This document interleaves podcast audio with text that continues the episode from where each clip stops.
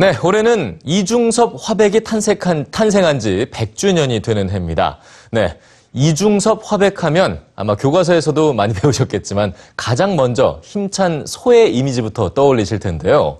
하지만 실제로는 그의 작품 중에 상당수가 가족 또는 사랑에 대한 내용이라고 하는군요.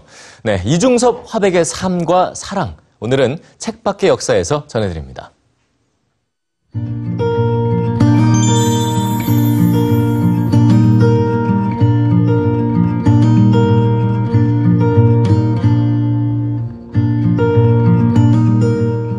평안남도 평원에서 태어난 이중섭 화백은 한국 전쟁이 발발하자 아내와 두 아이들을 데리고 제주도 피난길에 올랐습니다.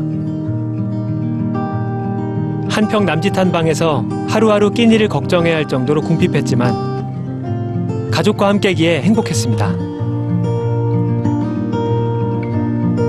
이중섭은 일본 유학 시절 후배였던 야마모토 마사코를 만나 사랑에 빠졌고 1945년 결혼했습니다. 그는 아내 마사코에게 따뜻한 남쪽에서 온 덕이 많은 여자라는 뜻으로 남덕이라는 한국 이름을 선물했죠. 두 사람은 서로를 진심으로 아꼈습니다. 하지만 생활고와 영양실조로 아내와 아이들의 건강이 나빠지자 이중섭은 고민 끝에 아내와 아이들을 일본으로 보냅니다.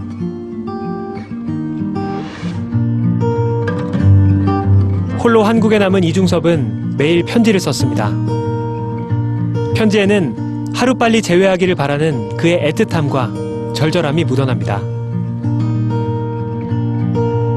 글에 다 담을 수 없는 마음은 귀퉁이에 그림으로 그렸습니다.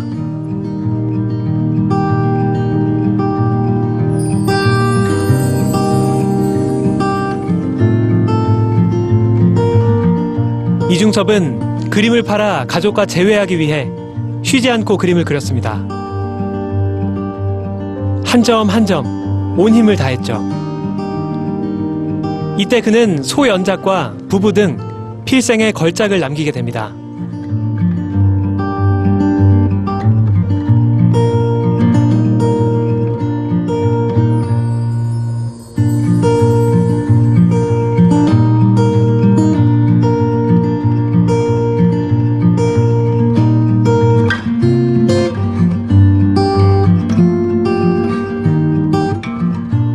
가난과 싸우며 예술혼을 불태우던 이중섭.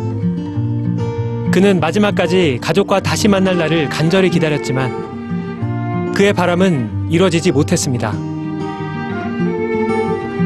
영양실조와 간염으로 고통받던 화가 이중섭은 1956년 41살의 나이로 쓸쓸히 숨을 거뒀습니다.